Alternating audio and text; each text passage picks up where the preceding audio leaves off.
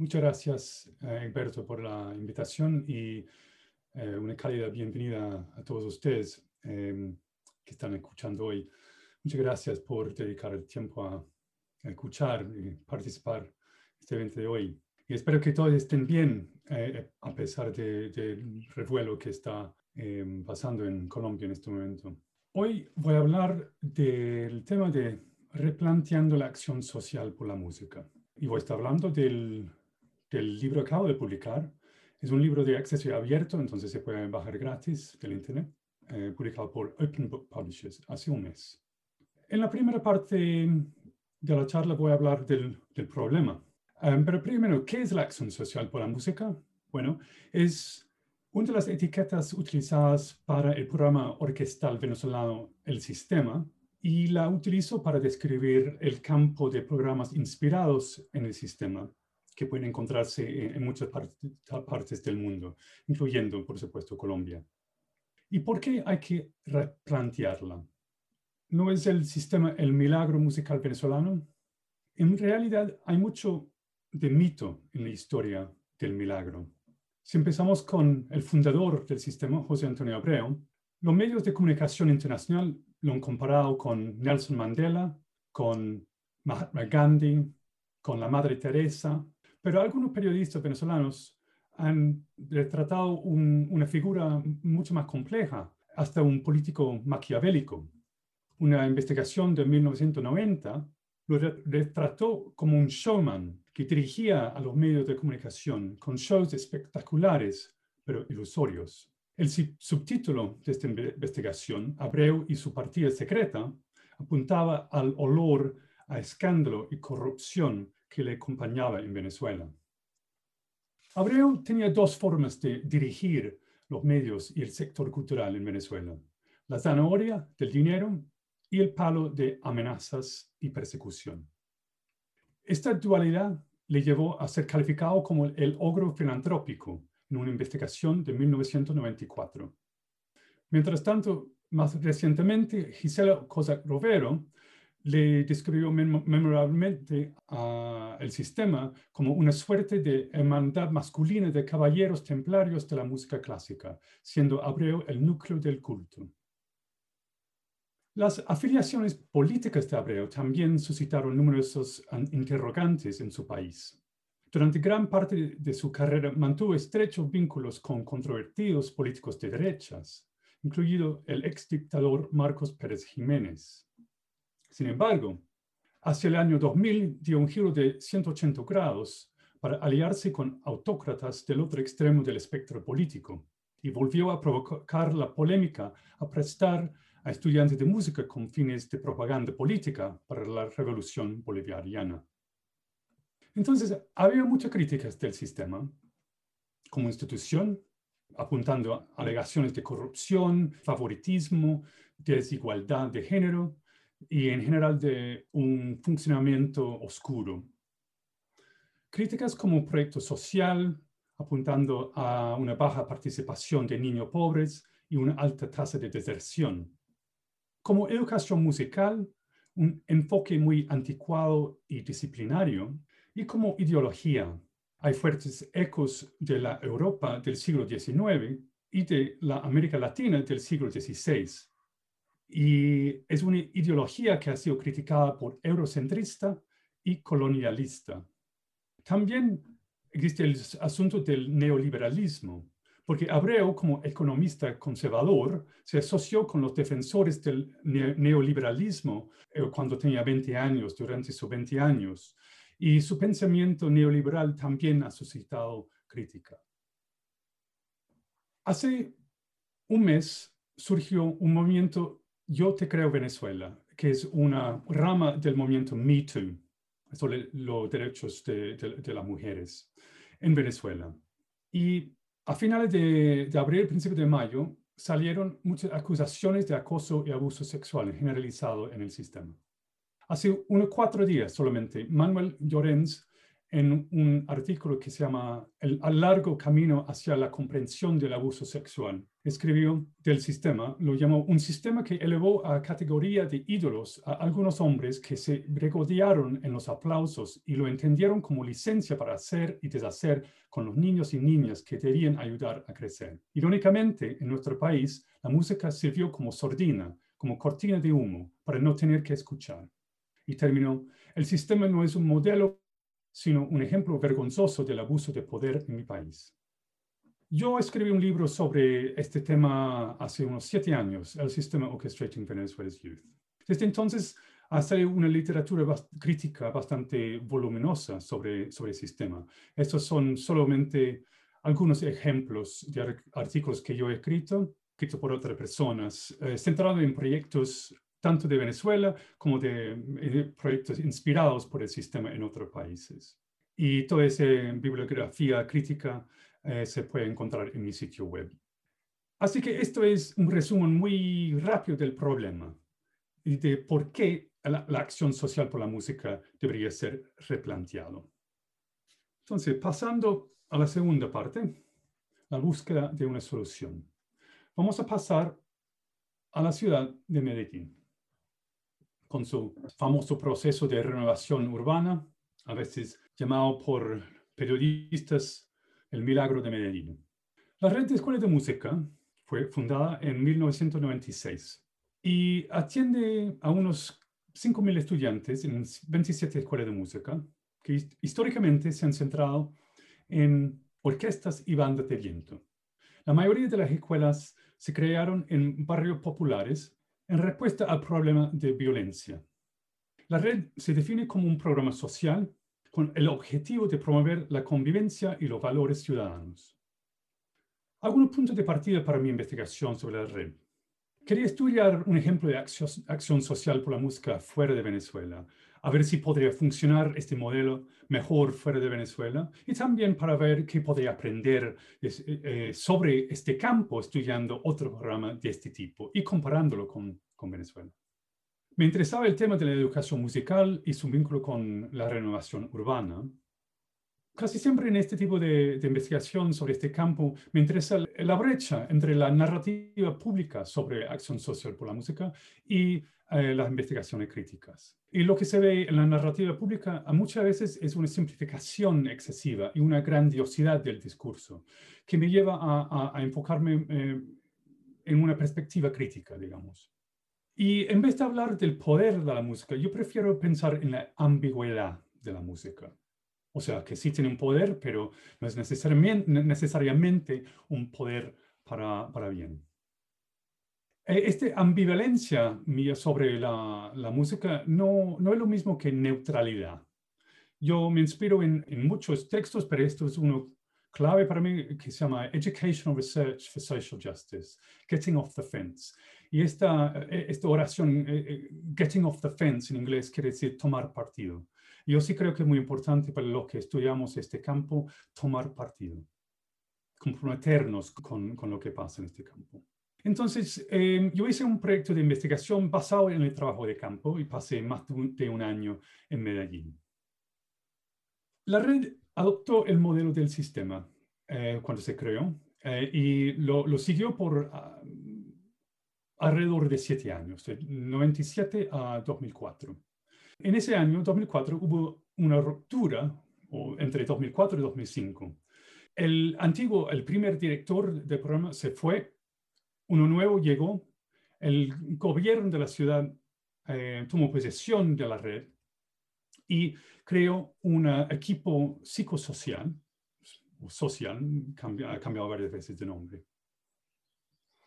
Este equipo social y la nueva dirección escribieron unos informes internos, 2006, 2008 y, muchos en los eh, siguientes años.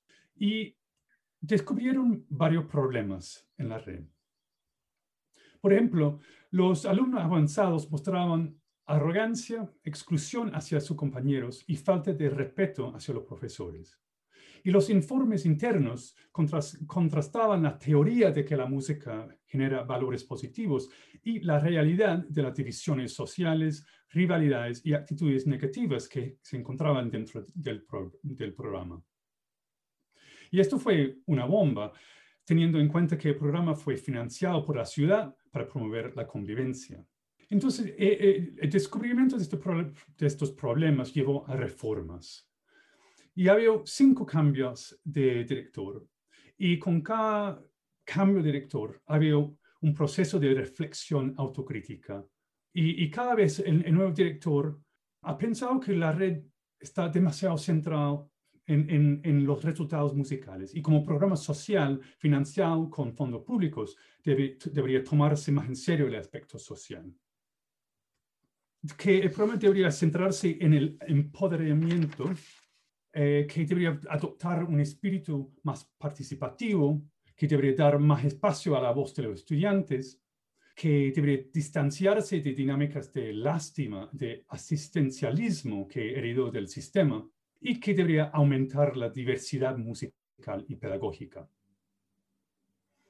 Entonces yo caracterizo la trayectoria de la red como una búsqueda que partió del reconocimiento por parte de sus propios dirigentes que el modelo ortodoxo de acción social por la música no conducía a los resultados deseados con respecto a la convivencia y la ciudadanía voy a enfocarme en el año, los años 2017 y 2018, eh, cuando yo hice mi trabajo de campo en, en Medellín.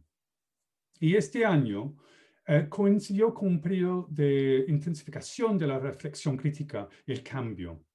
Un nuevo director, Juan Fernando Giraldo, y un nuevo coordinador pedagógico, Luis Fernando Franco, habían asumido el cargo en 2017, seis meses antes de mi llegada. Y ellos em, se enfocaron en, varios temas principales. La identidad y la diversidad eh, pusieron más énfasis en la música colombiana. La creatividad, eh, más énfasis en la improvisación y la composición. La reflexión y la participación.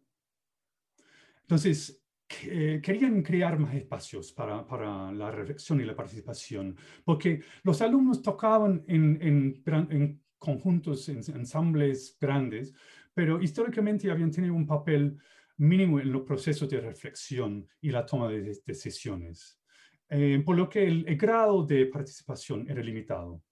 Entonces, en 2018, la red adoptó una metodología de aprendizaje basado en proyectos. Entonces, ahora cada escuela y conjunto desarrolla un proyecto central construido de forma participativa entre alumnos y profesores. Y hay proyectos centrados en la cultura y la historia locales y en cuestiones ecológicas. Y este enfoque se basa en la idea de que la participación plena requiere mucho más que tocar música. Y finalmente, un énfasis en el territorio, en conectar las escuelas y conjuntos con la comunidad y con otros músicos y con otros grupos culturales en el barrio. Desde una perspectiva comparativa, me interesa la, divergencia con respecto al sistema y, esta divergencia arroja luz sobre las debilidades del modelo ortodoxo original. También es interesante ver cómo las autocríticas de, la red son parecidas a las críticas académicas que se han hecho sobre, con respecto al sistema. Entonces, refuercen el, trabajo académico. Y es interesante porque esta, esta es la primera crítica pública sobre la acción social por la música desde dentro del campo y no desde eh, un punto de vista solamente académico desde afuera. Entonces, la red muestra un progreso considerable en la reforma del modelo del sistema, pero el proceso ha sido muy lento. Lo que descubrí fue que están hablando de los mismos problemas y las mismas reformas que hacía una década. Entonces ya tienen una década hablando más o menos de los mismos temas. Me di cuenta que los esfuerzos de reforma habían sido disputados durante mucho tiempo porque las, las reformas o los deseos de reformar habían llevado a tensiones, debates y resistencias. Una de las tensiones más grandes era lo musical versus lo social. una supuesta tensión entre la parte musical del programa y su objetivo social. Algo importante a notar aquí es que cuando se creó un equipo psicosocial en 2005, la idea era tratar de reforzar el aspecto social del programa, pero también tuvo el efecto de como crear un imaginario dividido de lo musical y lo social.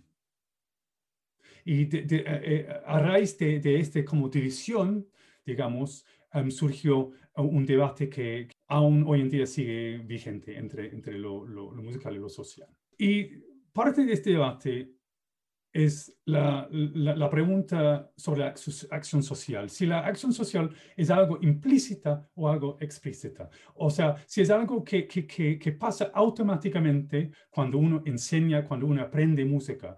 O si la acción social es algo que se tiene que agregar a la formación musical que era eh, eh, como el punto de vista del, del equipo social.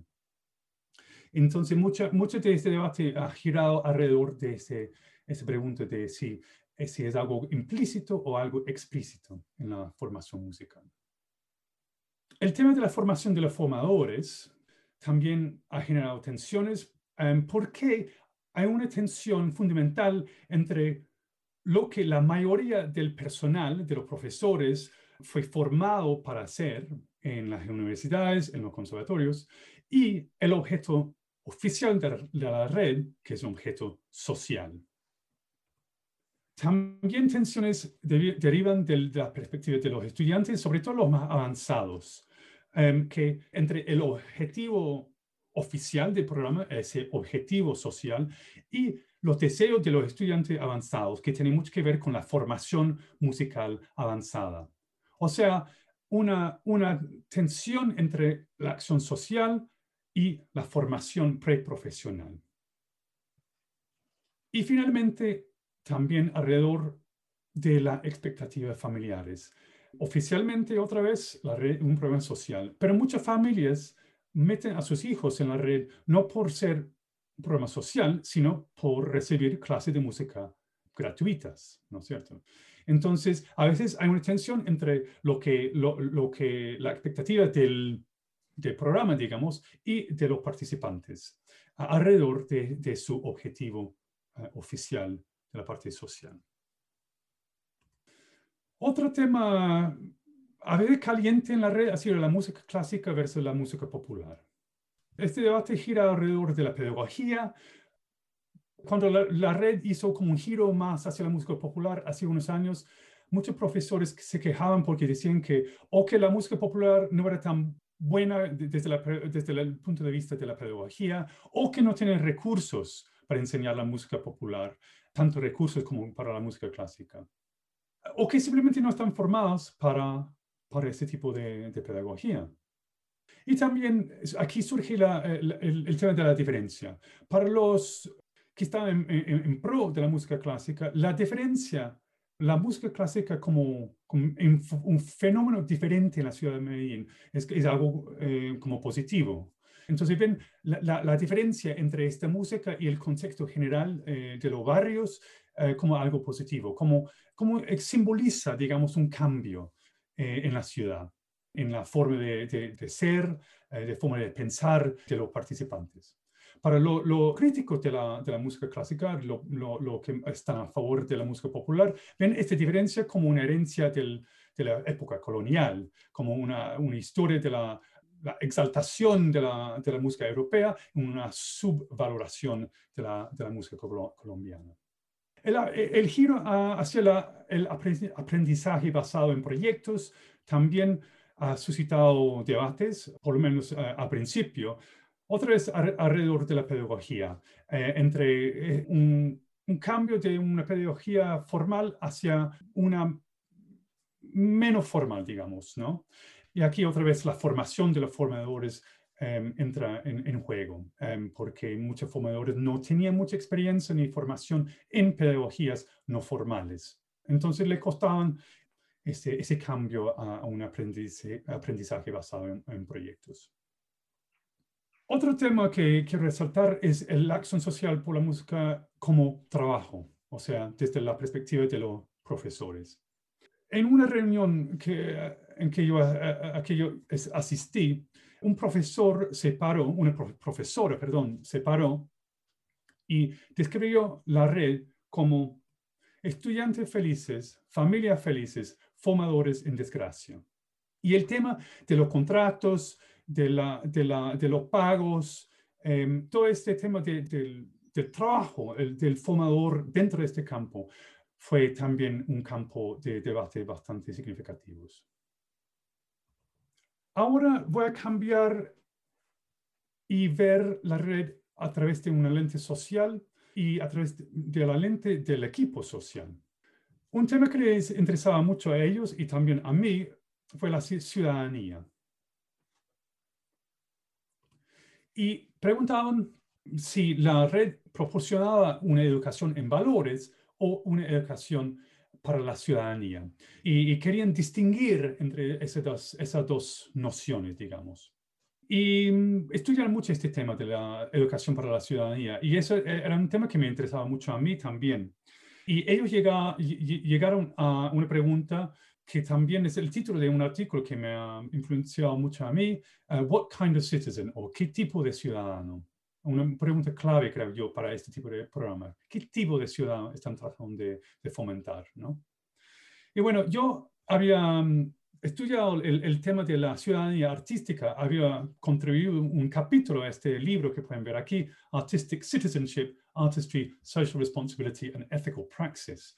Y yo escribo eh, un, capítulo sobre el tema de eh, educación para la ciudadanía y el sistema, em, eh, titulado Ciudadanos o súbditos. Yo propuse un, un, enfoque para la red em, en conjunto con, con, el equipo social, una manera de, de, entender la educación ciudadana a través de cuatro lentes, la reflexión, la creación, la participación y la acción. Entonces eso fue como una colaboración que hice con, con el equipo social de la red. Otro tema que interesaba mucho al equipo social eh, era la política. Y aquí hay todo un debate sobre si la acción social por la música es o debería ser apolítica o política.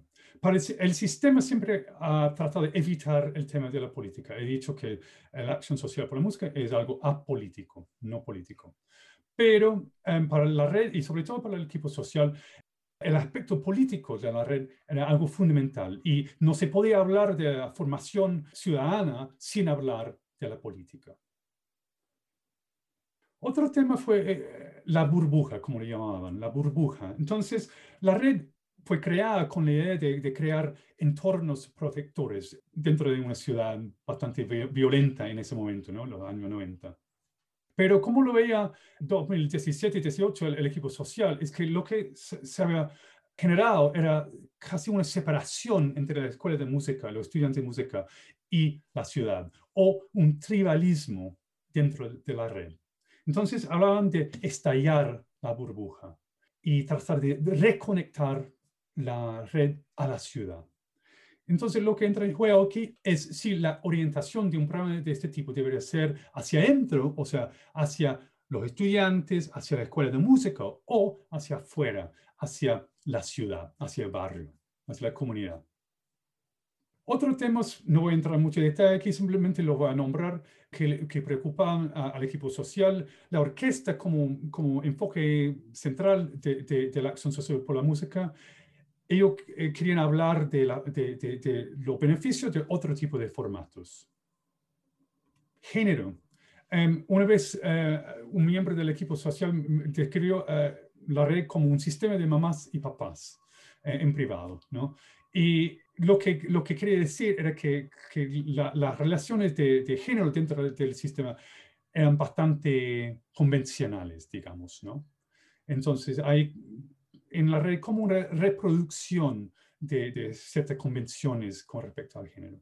Y finalmente, em, el tema de la educación artística. un aspecto interesante de la red de escuelas de música de Medellín es que es una de cuatro redes de formación artística. También existe la, red de danza, de artes eh, escénicas y de artes visuales. Ah, existía en ese momento, ya ahora eso ha cambiado un poco.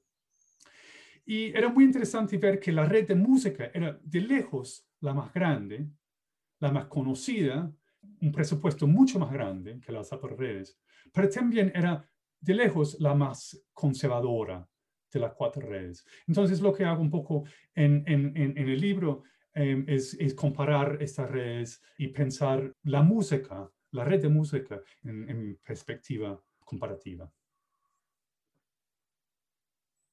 Todo lo que he presentado hasta ahora sobre la red está centrado en, en, en, los puntos de vista de diferentes grupos dentro de la red. Primero, la dirección de la red, después eh, los formadores, el personal, los estudiantes avanzados y, por último, el equipo social. Y ahora voy a pasar brevemente a, a, mis propias preguntas, que quizás eh, no se hablan tanto de este tema dentro de la red, pero igual me interesaban como investigador. ¿no? Una pregunta bastante eh, importante eh, es que si la acción social por la música funciona, y algo que estudio en el libro es el tema de las evaluaciones de los programas de este tipo.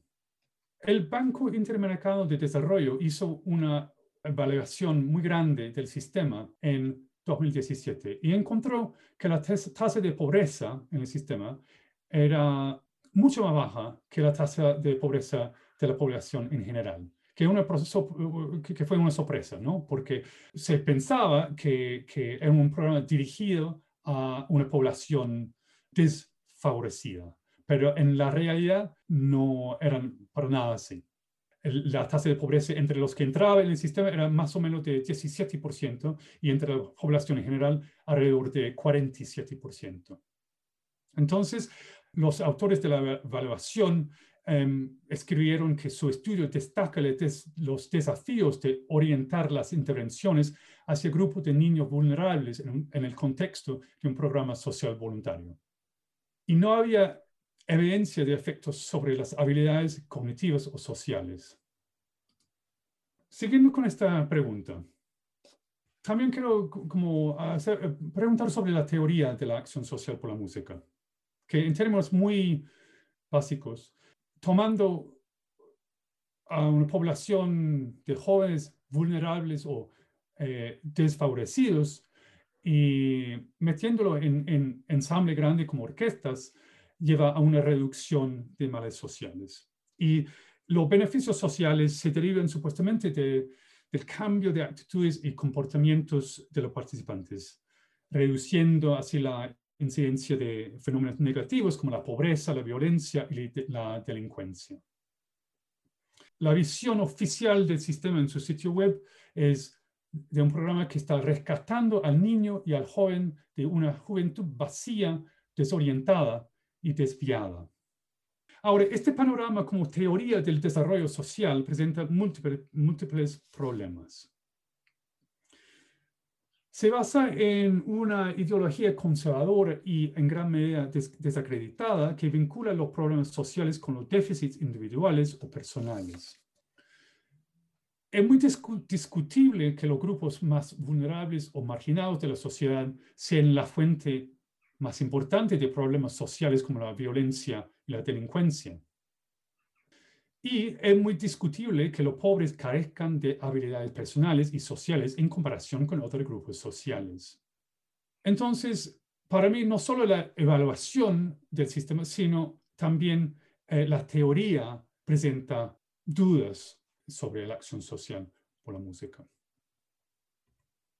También quiero hablar de la demografía, porque como acabamos de ver, y pasa lo mismo en Medellín, hay una brecha controlada por investigadores entre a quienes están supuestamente dirigidos los programas y a quienes llegan realmente. Entonces, hay un, hay un discurso de inclusión social, pero también existe evidencia de exclusión. Y es evidente que, que la intensidad de este tipo de programa puede ser un reto para muchas familias, para muchos niños. Es muy importante el, el apoyo de las familias y eso puede, puede resultar como una forma de exclusión la acción social por la música en un programa ortodoxo como el sistema es un pirámide. Y de hecho, hay mucho que no sabemos de la acción social por la música porque sabemos muy poco sobre la deserción y las exclusiones, sobre los fantasmas, los estudiantes que se desertan, se desaparecen, ¿no? Y, ellos no se estudian. Entonces, hay mucho que desconocemos alrededor del funcionamiento de, la acción social por música, solamente por, por esta razón. También quiero hablar de las, los valores familiares, porque la teoría del sistema es que los valores pasen del sistema al niño o la niña y de ahí eh, se extiende o se expande a la familia, a la sociedad en general. Pero lo que algunos investigadores hemos encontrado es un proceso casi contrario, que la familia es una fuente importante de valores, que, que la familia imparte esos valores al niño o a la niña y de ahí el niño o la niña llega al programa de acción social por la música con esos valores y con el apoyo de la familia, ¿no? Entonces, se podría decir que más que generar esos valores sociales y transmitirlos, la acción social por la música depende de la existencia previa de esos valores en las familias y en los niños para poder funcionar bien. Y esto cuestiona la noción de que la acción social por la música está transformando vidas o transformando la sociedad. Esta es la pregunta entonces para mí. ¿Estamos hablando de transformación social o de reproducción social? O de los dos, muy probablemente. Algo que me llamó eh, la atención Medellín fue cuando uno de los directores del programa me, me, me habló de la red como Medellín en chiquito. Y eh, escuché frases similares en Venezuela sobre el sistema. Como que la red, el sistema, la orquesta en sí eh, es como un microcosmos de la sociedad. Y se puede ver en un programa como la red o el sistema eh, mucha reproducción de valores sociales dominantes, como por ejemplo una sociedad jerárquica, un liderazgo carismático, pero autoritario, normas de género, conservadoras, etc. Y yo creo que la reproducción es un resultado probable, a menos que haya un esfuerzo concertado para criticar y alterar los valores sociales dominantes, algo que en general no existe.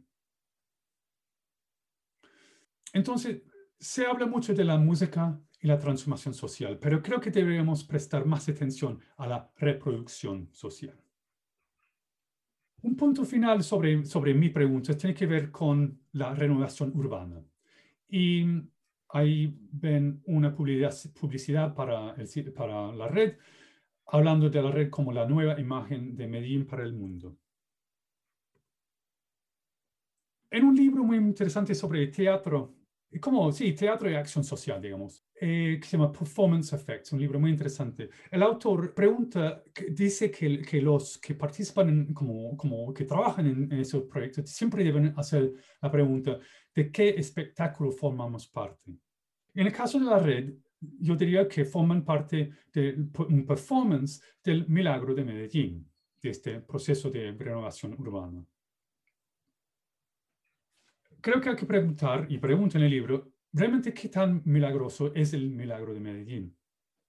¿Quiénes han sido los ganadores y los perdedores de, de, este proceso? Hay varios investigadores que argumentan que las políticas del urbanismo social en Medellín han beneficiado principalmente a las élites económicas y políticas, incluso criminales, y han perpetuado un nivel de, de desigualdad bastante alto en la ciudad. Entonces, hay preguntas sobre este, este milagro de Medellín que obviamente llevan a preguntas sobre el, papel de la red en promocionar este, esta narrativa, ¿no? Em, entonces, este, este narrativa de la nueva imagen de Medellín, aquí surgen cuestiones éticas sobre la educación musical como publicidad para el desarrollo urbano neoliberal, como educación musical, como marketing urbano se podría decir. Y creo que eh, vale la pena preguntarse si se están utilizando jóvenes de los barrios populares para mostrar políticas urbanas que refuerzan la desigualdad. Por lo tanto, políticas que potencialmente perjudican a esos mismos participantes y sus familias. Bueno, estoy llegando a la tercera parte de mi charla. En este momento voy a ampliar el espectro y, pasar del estudio de caso de la red y mirar hacia el futuro del campo. y pasar de centrarme en el replanteamiento de un programa específico en Medellín a un replanteamiento más amplio de la acción social por la música. Y en el libro considero cómo los cambios en la sociedad y en la educación musical desde la fundación del sistema en 1975 plantean cuestiones sobre el modelo ortodoxo. Y también veo cómo la búsqueda de alternativas ha comenzado ya en varios programas, no solo en la red. Sugiero cinco áreas prioritarias para una mayor atención y reforma. Considerar más profundamente lo que significa lo social en acción social por la música. Ahora, hay muchas interpretaciones diferentes de esta palabra, incluso dentro de la red, por no hablar del campo en general. Lo social puede referirse a una cualidad de, interacción personal, un espacio de socialización, un enfoque en las poblaciones desfavorecidas, la actividad musical colectiva, un ethos público, la mezcla de clases sociales, la inculcación de disciplina y responsabilidad, etc. Una larga lista. Y después se adjuntan una multitud de palabras diferentes a esta palabra social acción social, inclusión social, justicia social, cambio social, movilidad social, etc. Y creo que se necesita una comprensión conceptual adecuada para que lo social sea algo más que un discurso y se pueda actuar sobre él. Después, hay que prestar más atención a la conexión entre los objetivos sociales y las prácticas musicales porque la diversidad de interpretaciones de lo social no se corresponde con la diversidad curricular o pedagógica. Hay mucho más espacio para que este campo desarrolle planes de estudio y pedagogías especializadas que apunten directamente a los objetivos sociales, en lugar de hacer lo que hizo el sistema, que era comenzar con una práctica musical convencional, la orquesta juvenil, y luego revestirla de retórica social. Michael Denning, en su libro de 2015 que se llama Noise Uprising, resume la conexión entre la nueva música popular vernáculas y el movimiento descolonial de principios del siglo XX como descolonización del oído. Ahora, la masificación de la educación musical clásica por parte del sistema, 50 años después, podría percibirse como una recolonización posterior. ¿Cómo podría ser una segunda descolonización del oído. Es hora de que la acción social por la música, creo yo, tenga en cuenta el pensamiento descolonial en la educación musical. No estoy hablando de la caricatura derechista de la descolonización como la prohibición o la cancelación, sino el replanteamiento del enfoque de la música clásica, repensando, replanteando la pedagogía de la música clásica y quizás mirando ramas más vinculadas al activismo social. Por ejemplo, la música antigua o la música contemporánea, y no solamente la música eh, orquestal del siglo XIX. Un tercer enfoque es la política. Creo que es hora de que la acción social por la música se aleje de la negación de la política por parte como eh, ejemplo del sistema. Y tratar la acción social por la música como una práctica política que requiere, por lo tanto, un análisis político. La acción social por la música en América Latina es tanto macropolítico como micropolítico. Entonces, yo creo que no hay que hablar de o político o no político, sino qué tipo de política, de qué tipo de política estamos hablando, qué tipo de política estamos viendo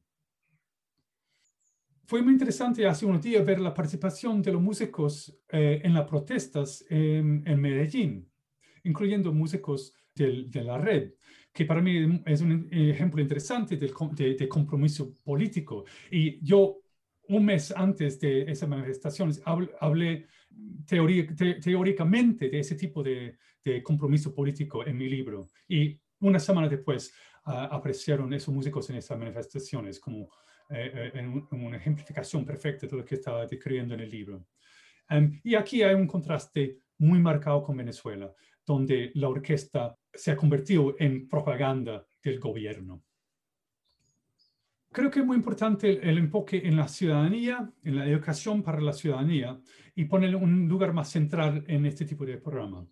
Lo que significa un mayor compromiso con la investigación sobre, sobre la ciudadanía y las artes. Porque muchos programas hablan de producir buenos ciudadanos, pero ¿qué es un buen ciudadano? ¿Qué tipo de ciudadano estamos hablando? Propongo eh, centrarse en la ciudadanía democrática y no autocrática como el sistema, em, donde se encuentran súbditos obedientes bajo el control de un líder autoritario, eh, o sea, el director de orquesta sino estoy hablando de ciudadanos activos y participativos que tienen voz y poder de decisión. Y un quinto enfoque es la demografía, la focalización eh, de los beneficiarios. Creo que hay que examinar más detenidamente la demografía, la orientación, para centrarse más eficazmente en la parte superior y inferior del espectro socioeconómico, en lugar de en el medio, en este campo se habla mucho de inclusión social y de cambio social, pero el modelo ortodoxo no hace bien ninguna de las dos cosas, sino más bien la reproducción social. La inclusión social significa dirigirse a la parte inferior del espectro socioeconómico, mientras que el cambio social podría significar dirigirse a la, a la parte superior, a los que más control tienen sobre la configuración del orden social. Ahora, hay varios desafíos y obstáculos para este tipo de reforma.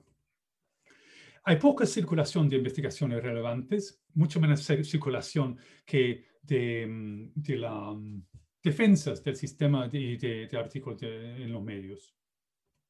La calidad de la investigación y sobre todo de la evaluación es cuestionable. La formación de formadores es un tema eh, importante. Estamos todavía lejos de tener una oferta suficiente de profesores formados tanto en el ámbito social como en el musical. Hay resistencia, como ya he dicho, em, al cambio dentro de la acción social por la música. No todos los profesores están en pro de la reforma, de este tipo de cambio de que estoy hablando. Y hay influencias conservadoras muy importantes en este campo. El sistema es una influencia muy grande todavía en este campo sobre otros programas, incluyendo en Colombia, pero también financiadores, em, instituciones como el Banco Interamericano de Desarrollo, las Naciones Unidas, etcétera, que eh, en general han apostado por eh, la continuidad más que el cambio. Como ilustración de los desafíos, les voy a mostrar aquí una publicidad de unos eventos en 2018 en que las instituciones importantes pregonaron al sistema como un modelo de inclusión social para el mundo. Solo un año después de que el BID hubiera revelado un bajo nivel de participación de los pobres, afirmando que su estudio destaca los desafíos de orientar las intervenciones hacia grupos de niños vulnerables en el contexto de un programa social voluntario. Entonces, los esfuerzos de replanteamiento y reforma se ven obstaculizados por este tipo de campaña de desinformación de alto nivel. Hay tres preguntas clave que suscito en el libro, basándome en la lectura de investigaciones de tres investigadores de educación musical que han influido en mí. Primero, ¿Constituye la educación musical un medio eficaz y eficiente de abordar problemas sociales como la pobreza y la violencia? Si los objetivos sociales son primordiales, ¿es la educación musical realmente la herramienta eh, adecuada? Debería gastarse todo ese dinero en la educación musical en lugar de en otras intervenciones sociales. Algunos han argumentado que la acción social por la música es en realidad un velo de la cultura que tapa el funcionamiento del Estado y, e, evita las cuestiones controvertidas de la desigualdad y la redistribución. ¿Es la acción social por la música una política simbólica que demuestra el compromiso de un gobierno para abordar problemas sociales en lugar de resolverlos. ¿Y cuáles son las implicaciones éticas de que se empleen educadores musicales para compensar políticas sociales deficientes? En segundo lugar, está la acción social por la música eludiblemente arraigada en la ideología colonialista. Las concepciones del beneficiario como deficiente social y moralmente y del educador musical como salvador o salvavidas se remontan a la conquista española. La propia idea de la acción social por la música ortodoxa, su impulso fundamental de cambiar a los demás, y su suposición de que los músicos están de alguna manera imbuidos de autoridad para dictar comportamientos y valores sociales es sospechosa desde la perspectiva de colonial. En tercer lugar, es la acción social por la música intrínsecamente peligrosa debido a su susceptibilidad a la apropiación por parte de intereses políticos o comerciales. Alexander Kurzweil ha escrito sobre los trabajos de Adorno, de Theodor Adorno, sobre la educación musical. Ahora, Adorno argumentó que la educación musical idealista, con objetivos utilitarios y sin pensamiento crítica, era intrínsecamente peligrosa, ya que era susceptible de ser apropiada por los regímenes autoritarios. Adorno apuntó a la asimilación de la educación musical al Tercer Reich, cuando el viejo sueño de transformar el mundo a través de la educación musical terminó siendo un acto de apoyo a Hitler. El sistema proporciona un ejemplo reciente que apoya la tesis de Adorno.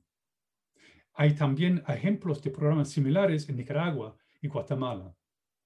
Y en México, donde Esperanza Azteca, un programa inspirado en el sistema, ha sido apropiado por eh, intereses comerciales, eh, además de políticos. Entonces, estos son tres dilemas conceptuales o filosóficos. La pregunta es fundamental es, ¿basta con reformar las prácticas? ¿O hay que revolucionar los fundamentos ideológicos de este campo?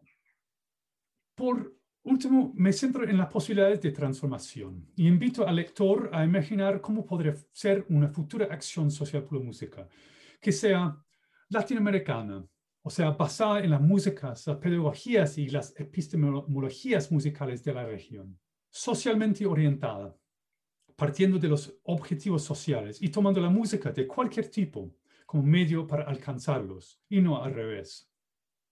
Emancipatoria, no tratar la educación musical como una herramienta de control social, sino de liberación, viendo a los jóvenes en términos de potencial y no de desviación realista, que deje de lado la grandiosidad y el pensamiento mágico y que en su lugar señale y se comprometa con los problemas reales a través de, de intervenciones concretas. Y por último, sostenible. El sistema está profundamente arraigado en la ideología capitalista industrial, con su enfoque en la intensidad, el crecimiento constante y la producción en masa. Invito a los lectores a imaginar una acción social por la música que deje de lado esta ideología y que en su lugar intente frenar y prestar atención al principal problema social del siglo XXI, el que más requiere de acción social, la crisis climática. Bueno, ya estoy llegando a la conclusión. Me senté a escribir este libro sobre el cambio en la acción social por la música, sobre el replanteamiento, en 2019. En 2020, el año puso de manifiesto muchas de estas cuestiones. Por ejemplo, COVID puso sobre la mesa el tema de los ensambles grandes, ¿no es cierto? Y también de la música clásica como elección profesional en muchos países. Por otro lado, Black Lives Matter en los Estados Unidos puso sobre la mesa cuestiones de raza, eurocentrismo y descolonización. Y para los que nos interesamos por este campo, subraya la ideología colonialista detrás del modelo dominante del sistema. se siente una urgencia de cambio hoy en día en muchos ámbitos de la vida humana. Y creo que nos encontramos en una coyuntura histórica en que hay voces progresistas en muchos campos que están, se están cuestionando si debemos volver inmediatamente a una vieja normalidad que ya estaba rota. Y yo creo que este momento es el momento para repensar este viejo modelo de la acción social por la música. Eh, gracias a todos los revuelos del año pasado y de, que siguen hoy en día, por supuesto. En mi libro sostengo que imaginar una acción social, una acción social por la música para el futuro, requiere una mejor conexión entre la práctica y la investigación. La divergencia eh, de la red con el sistema tiene que ver con la creación de un equipo psicosocial con un enfoque crítico en la investigación. Entonces, la investigación y la, la, práctica han estado conectadas dentro de la red durante 15 años. Esto ha provocado tensiones. Pero yo veo esas tensiones como productivas y porque han apoyado la reforma. Y aquí hay de nuevo un marcado contraste con el sistema, donde el pensamiento crítico siempre ha sido demonizado y expulsado. Y como consecuencia, el programa venezolano ha sido mucho más estático que la red. El programa de Medellín demuestra que la práctica, la investigación crítica pueden ir de la mano si los financiadores y los líderes del programa están dispuestos, si entienden la importancia del pensamiento crítico y del cambio. Más colaboraciones de este tipo serían realmente valiosas para el desarrollo del campo de acción social por la música. La fundación para la que trabajo ahora, Agrigento, está trabajando en este sentido. Está financiando proyectos piloto que exploran las conexiones entre la práctica y la investigación. Y esto me ha permitido involucrarme más directamente con la educación musical de orientación social, con algunas de las ambigüedades y complejidades de este tipo de trabajo. Bueno, muchas gracias por escuchar.